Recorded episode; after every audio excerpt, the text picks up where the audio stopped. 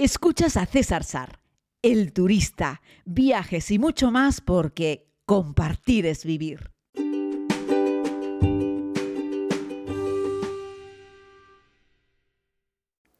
Muy buenos días, querida comunidad. Bienvenidos a un nuevo episodio eh, de estos, eh, bueno, de esta secuencia, de esta temporada, de esta serie de audios que comparto con ustedes de manera diaria. He faltado solo a dos y estamos cerca de llegar al centenar. Y esos dos fueron, ya saben, porque estaba yendo o volviendo de algún lugar y era demasiado, demasiado jaleo y no me dieron las fuerzas ni el tiempo. Estoy muy contento de compartir ese podcast con ustedes. Hoy, fundamentalmente, les querré hablar sobre el equipo técnico con el que viajo. No sé si esto es algo que a la mayoría les interesa, pero es cierto que muchos me lo habéis, eh, me lo habéis preguntado. Voy a empezar haciendo un pequeño repaso por incluso temporada 1 de la serie del turista. Cuando yo comencé a filmar la primera temporada de la serie, venía de hacer entrevistas políticas en una pequeña televisión local y no sabía nada del el otro lado de la cámara. Evidentemente mis compañeros lo hacían todo. Así es que tuve que aprender aceleradamente. Me acuerdo que yo desde que tomo la decisión de dar la vuelta al mundo eh, y hasta que me voy pasaron solo seis meses, pero desde que yo empiezo a moverme para iniciar la primera vuelta al mundo solo pasan cuatro meses. En esos cuatro meses vendo mi casa, dejo mi trabajo en la televisión haciendo entrevistas políticas y compro todo lo necesario, preparo la ruta, compro los billetes de avión y voy planificándolo todo y en ese todo incluye también comprar el material técnico y aprender un poco a usarlo. De hecho, las primeras grabaciones de la temporada 1 de la serie se grabaron completamente en automático porque yo no tenía ni idea de cómo hacerlo. Eh, lo hice con la Sony VG 10, que era la primera cámara de vídeo eh, semiprofesional de objetivos intercambiables. Y era una cámara APS-C, no era una cámara full frame. Y esa camarita que le podías cambiar las lentes, eh, que era una cámara de vídeo eh, bastante ergonómica, pequeñita, de Sony, la verdad es que muy bien. Me enamoró, funcionó increíblemente bien y me dio un buen servicio. El audio en aquella época me la jugué porque lo hacía con unos micrófonos Bluetooth, que eran además el primer modelo de micrófonos Bluetooth que sacaba eh, también Sony para esa cámara iban justitos, pero aún así funcionaron. Y además, la cámara a la que yo le hablaba en primera persona, la cámara que yo tomaba en la mano para moverme, que quien ha visto la primera temporada me ha visto hablarle a esa cámara montando en bicicleta, en burro, yendo en moto, y la verdad es que sorprendentemente se escuchaba muy bien, entraba por el sonido ambiente y creo que era una TX10 o una TX30 de esas cámaras compactas pequeñitas que casi parecen un poco más anchas que una tarjeta de crédito y que tienen como una tapita que bajan y hay aparece el objetivo? Bueno, pues ahí yo no tenía ni idea, era un imberbe sobre el tema y la verdad es que tuve la suerte de que el micrófono de esa cámara estaba en la parte de adelante, no en la parte de arriba y por lo tanto la aerodinámica y el viento, el roce del viento no metía ruido en el micrófono, algo que yo ni siquiera sabía y gracias a Dios eso funcionó, si no todos los clips de vídeo eh, mirando a la cámara con esa camarita pequeña hubiesen estado inservibles por un problema de audio. Así es que casi todos los audios que escucháis en la primera temporada temporada de la serie están con sonido ambiente. Esto cualquier profesional te diría, esto no vale para televisión. Sin embargo, aun con todas esas limitaciones técnicas y todo mi desconocimiento, cuando, cuando el primer cliente, la gente de Fox Channel, se interesó por la serie después de haberla montado, recordáis, bueno, si no podéis ir a la charla TED que di después de la primera vuelta al mundo, y os he contado un poco todo el proceso del turista, ¿no? Cuando volví, pues estuve nueve meses escribiendo los guiones, montando la serie, eh, bueno, con los amigos de Calima Digital, con Pedro Felipe, que es mi editor principal y el realizador principal de la serie, que es, bueno, es un tipo, un fenómeno, ¿no? Eh, bueno, pues estaba Pedro Felipe, estaba también, estaba también David y estaban Iván, las tres personas que montaron la primera temporada de la serie. Y, bueno, hicieron un trabajo magnífico. Cuando entregamos ese trabajo al control de calidad de Fox Channel, que se lo llevan a Reino Unido, no se crean, eh, cruzamos todos los dedos de las manos y de los pies, porque claro, técnicamente la serie iba muy justa. Y sin embargo, la gente de Fox nos mandó un listado de cosas que o cambia usted esto o no lo compramos, y otro listado de cosas que me encantaría que usted cambiase. ¿no? En el listado 1 había había unas cuantas cosas, pero no había nada insalvable por nuestra parte. En el listado 2 había como cinco páginas, es decir, cosas que o usted cambia o no lo ponemos, habían pocas, pero unas cuantas, y cosas que me encantaría que mejorase, la lista era casi interminable, ¿no? Por supuesto, cumplimos con todos los requisitos de la lista 1 y no pudimos cumplir, yo qué sé, ni un 10% de los requisitos de la lista 2. Esto se los cuento para que vean y si pueden entren en una página web y pongan Sony VG10. Con esa cámara se grabó la primera temporada de la serie. Esto en aquel momento era semiprofesional. Hoy en día se considera doméstico, ¿vale? Para que os hagáis una idea, hoy en día mmm, casi que tienes más resolución con un iPhone 13 que con, con, esa cámara, aunque el sensor de esa cámara era un sensor APS-C, que estaba bien, y la gracia es que le podías poner objetivos intercambiables. Yo, eso sí, invertí en unas lentes que estaban decentes, ya sabéis que es muy importante. Cuando hablamos sobre si los teléfonos móviles graban también como una cámara, lo que tienen es un gran software para procesar esa información. Porque si veis un iPhone, por ejemplo, que es el equipo con el que yo grabo, eh, y con el que hago fotos un montón de veces, tiene una lente muy pequeñita. Eso no puede sustituir nunca una lente tan grande donde hay siete grupos, o sea, 13 grupos de siete cristales, por ejemplo. ¿no? Es, es imposible.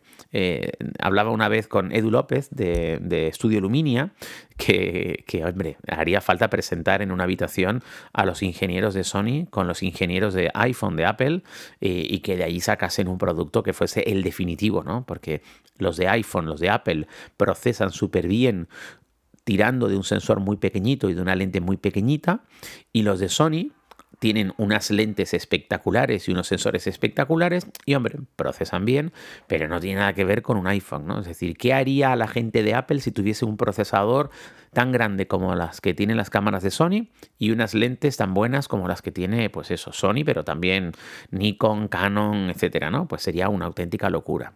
Entonces, bueno, eso fue la primera temporada de la serie. La segunda temporada de la serie volví a repetir con APS-C, pero ya no me fui a la Sony VG10, claro, ya habían pasado unos cuantos años, y lo grabé con la Sony A6300 y también con la Sony A6500. Y bueno, la verdad, seguía siendo APS-C. Fijaos lo que os digo, no es fotograma completo, no son la Sony A7 III, ni la Sony A7S, ni la Sony A7S, ni la Sony A7R, eh, no son esos pepinos de cámaras que valen solo el cuerpo 3.000 euros. No, no, no, no. Estamos hablando de nuevo de cámaras APS-C. Me había ido muy bien con esas cámaras, con ese sensor, y volví a repetir, y la verdad es que en la segunda temporada de la serie nadie ha puesto ninguna pega. Resumen, yo solamente grabo con cámaras cámaras de sensor APS-C, no con cámaras de sensor full frame. Luego, si a mí me vale para grabar una serie de televisión y la segunda temporada está íntegra con APS-C eh, y le vale a toda la gente que ve el turista y que compra el turista para emitirlo, eh, a ti te debería valer también. ¡Wow, César! ¿Cómo, cómo puedes decir esto? ¿no? Si, si APS-C es semiprofesional y full frame es profesional. Hay que tener una cámara grande y gorda con un sensor enorme para poder decir que eres un pro. Bueno, pues, ¿qué quieres que te diga? Hoy en día los ajustes que tiene una cámara APS-C son prácticamente los mismos que una cámara full frame y el 90% del contenido que se consume en el mundo se está viendo de un teléfono móvil, a lo sumo en un iPad, como mucho en un ordenador. Eh, y mucho menos en una pantalla grande. Eso ya tenemos que irnos a series y películas. Eh, y aún así estamos sacando un producto en 4K que lo puedes ver en la pantalla grande de tu casa si quisieras. Es decir, el turista que está viendo a la gente en televisión, las televisiones no lo están emitiendo en 4K, pero lo tenemos en 4K. Es decir, podemos emitirlo en 4K y lo puedes ver en una pantalla como la pared de tu casa si quieres, de grande si la tuvieras, ¿no? Así es que bueno, eh, cuidado con eso porque no siempre un sensor más grande significa más calidad. Es cómo seas capaz de trabajar ese sensor, el dominio que tengas de la luz, las lentes que utilices. Eh, yo siempre digo que las fotos no las hacen las cámaras, las hacen los fotógrafos. Un ejemplo de ello, por ejemplo, el fotógrafo mío de referencia que ha hecho las dos fotos de la primera y de la segunda temporada, Ramón de la Rocha, que podéis entrar a su página web, Ramón de la Rocha. Es un tipo increíble. O sea, a ti, tío, le das una cama, una caja de zapatos de aquella de las antiguas, hace ¡puff! Y te hace una foto, y te hace una foto brutal. ¿Con qué? Con una caja de zapatos. Es decir, con cualquier camarita que tú le des va a hacer una foto buena. Recordemos que el 70% de una buena foto o de un buen vídeo es el encuadre. Luego, no es tan fundamental la técnica. Me cruzo con gente por ahí. Me crucé en Singapur con un tío que tenía una Sony A9. Entrad A, Sony A9 y mirad el precio que tiene esa cámara. Y estaba haciendo fotos en automático. Cuidado, amigo, que para hacer fotos en automático con una cámara que vale 6.000 euros, eh, yo creo que mm, va sobrado, ¿no? yo creo que, de hecho, yo creo que los de Sony a las A7 y las A9 debería quitarles el botón de automático. Si quiere usted nuestras cámaras, no puede usted disparar en automático. Es casi como inmoral que se gaste usted este dinero para hacer una foto en automático. Ya permítanme que sea ahí un poco cañero. Y yendo un poco más allá, eh, estaba hablando precisamente con, Edu López de Estudio Luminia, que lo podéis seguir, que es un verdadero fenómeno, tiene un canal en YouTube, comparte un montón de contenido, eh, y me invitó él al podcast que tuvo durante el año pasado, ya terminó el podcast, a ver si les pongo por aquí el link para que lo podáis escuchar. E hicimos una pequeña conversación hablando precisamente de tecnología para viajar, ¿no? Y le dije que me iba a comprar, que ya la tengo, la Sony V10 de objetivos intercambiables, que sigue siendo un sensor APS-C, pero tiene una pantallita abatible, seguimiento al ojo, bueno, tiene todas las pijerías guays que te permiten tener una vida más cómoda em, con la cámara y que con eso quería generar el contenido para redes sociales, lo que estáis viendo ahora, pues mis vídeos de Nueva York, de Costa Rica, de Islandia, etcétera, ¿no? Y él me dijo que se iba a comprar el iPhone 13 y que iba a bloguear y hacer todos esos vídeos de contenido para redes, no para tele, evidentemente. Bueno, él no hace tele, pero, pero hace YouTube. Pero que todos esos contenidos él los iba a meter, los de redes, con el teléfono. Y yo le dije que, hombre, que estaba bien, pero que lo veía un poco justo y que yo me iba con la V10. Bueno, pues os queréis creer que yo no tengo el iPhone 13, tengo el iPhone 11, pero por comodidad, prácticamente todos los vídeos que he grabado en esta ruta de ocho países en tres meses. Los he grabado con mi teléfono, con el iPhone 11, ni siquiera, ni siquiera con el iPhone 13, con el iPhone 11. Ya, ya me he comprado el 13, lo tengo aquí en la caja y fijaos que me ha dado pereza todavía sacarlo de la caja y configurarlo. Pero tengo, tengo que hacerlo. Pero lo he grabado con el iPhone 11, es decir, casi todo lo que estáis viendo en mis redes está grabado con el iPhone 11. Y así es que es posible que Edu López de Estudio Luminia tuviese razón y para hacer contenido para redes no necesite la Sony V10. Es cierto que para cosas un poco más complejas, poner la cámara sobre un trípode, hacer un seguimiento al ojo, eh, grabar con poca luz para ponerle una lente con más desenfoque y todo esto, es posible que sea mucho mejor la Sony. Eh, pero para todo lo demás en condiciones de buena luz, porque claro, un iPhone, por mucho que quieran hacer magia, el sensor da para lo que da, pues es posible que el iPhone sea el equipo más apropiado. Así es que fijaos el tema. ¿eh?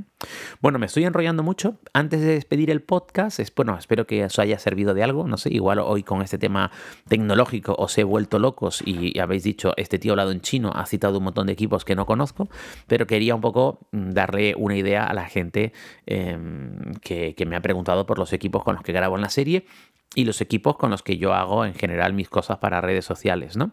Así es que nada, animaros a que aprendáis un poco de fotografía, el vídeo es fotografía también, y que leáis, que busquéis eh, páginas eh, eh, interesantes, que sigáis a gente que realmente sabe sobre esto y que aporta mucho y muy buen valor añadido, o que compréis libros, y que os olvidéis sobre si la cámara vale mil euros más o mil euros menos, si mi iPhone es que es mejor el tuyo que el otro. Recuerda que no te lo hace el iPhone, te lo hace eh, la capacidad que tú tengas de decidir qué metes en la imagen, colocar bien la luz, no cortar los pies a la gente cuando haces una foto, en fin, saber un poquito cosas básicas como la regla de los tercios, no hacer cosas a contraluz si no son necesarias o buscadas expresamente, en fin, saber un poquitito sobre, sobre eh, fotografía te ayudará mucho a hacer fotos y vídeos súper chulos independientemente del equipo que tengas. Vamos a escuchar a Sonia, que, eh, a Isabel, perdón, que amablemente nos ha dejado un mensaje, un audio mensaje en esta plataforma de Anchor en la que yo les grabo estos podcasts. Hola César, en el último podcast has dicho que tenías un viaje preparado a Japón para finales de este mes. Eh, yo también quisiera viajar este año a Japón, pero yo lo haría a, primeros de otoño eh, y duraría unas tres semanas. Sería mi primer viaje a este país y aunque tengo mil sitios en la lista, me encantaría saber tus imprescindibles. Em, mi idea sería viajar a Tokio y visitar Yokohama, Fuji, Kyoto, Osaka, Nara, Hiroshima y lo que me dé tiempo. Em, muchas gracias y sigue grabando los podcasts, son geniales. Gracias. Pues muchísimas gracias a ti, Isabel, por seguir este podcast, también a todas las personas que estáis escuchándolo. Estoy muy, muy, muy contento. Bueno, intentando responder a tu pregunta, bueno, básicamente yo creo que los lugares que has citado de Japón serían los imprescindibles para, para un primer viaje. Yo no soy un gran experto en Japón porque solamente he estado dos veces. Así es que me parece que visitando un país tan pocas veces creo que no sería el más indicado para aconsejarte mucho. Eh, pero, vamos, los sitios que has citado yo diría que son los fundamentales. Y está bien además que vayas más de 20 días, eh, que es lo que merece un país como, como Japón. Y aún así, evidentemente, no podrás abarcarlo todo, pero para una primera visita merece mucho la pena. Decirte que yo tenía un vuelo para el 26 a Tokio y que no puedo volarlo, porque sigue cerrado Japón. De hecho, han endurecido más las medidas. Eh, en otoño, quién sabe, porque yo, claro, yo compré el billete de avión para febrero, lo compré en mayo del año pasado. Y pensé, ya estará abierto Japón. Pues no, Japón no abrió de mayo pasado a febrero de este año, imagínate. ¿Estará abierto para otoño de este año? Mm, los japoneses son muy suyos, ¿eh? Lo digo porque en teoría sí, pero igual no. A saber, igual es el último país del mundo en abrir. Estos son, son así. En cualquier caso, espero que disfrutes mucho de tu viaje. Un día, si queréis, podemos hablar con más detenidamente de Japón. Igual que hizo Isabel, puedes hacer tú. Por favor, déjame un mensaje de audio.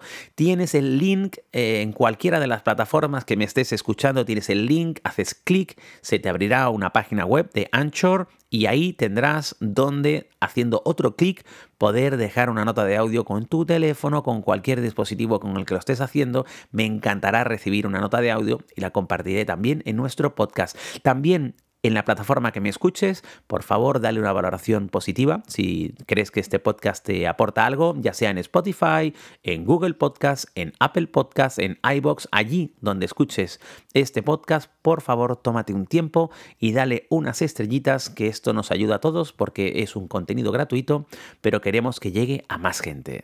Compartir es vivir. Feliz día desde la increíble, maravillosa y sensacional isla de Tenerife.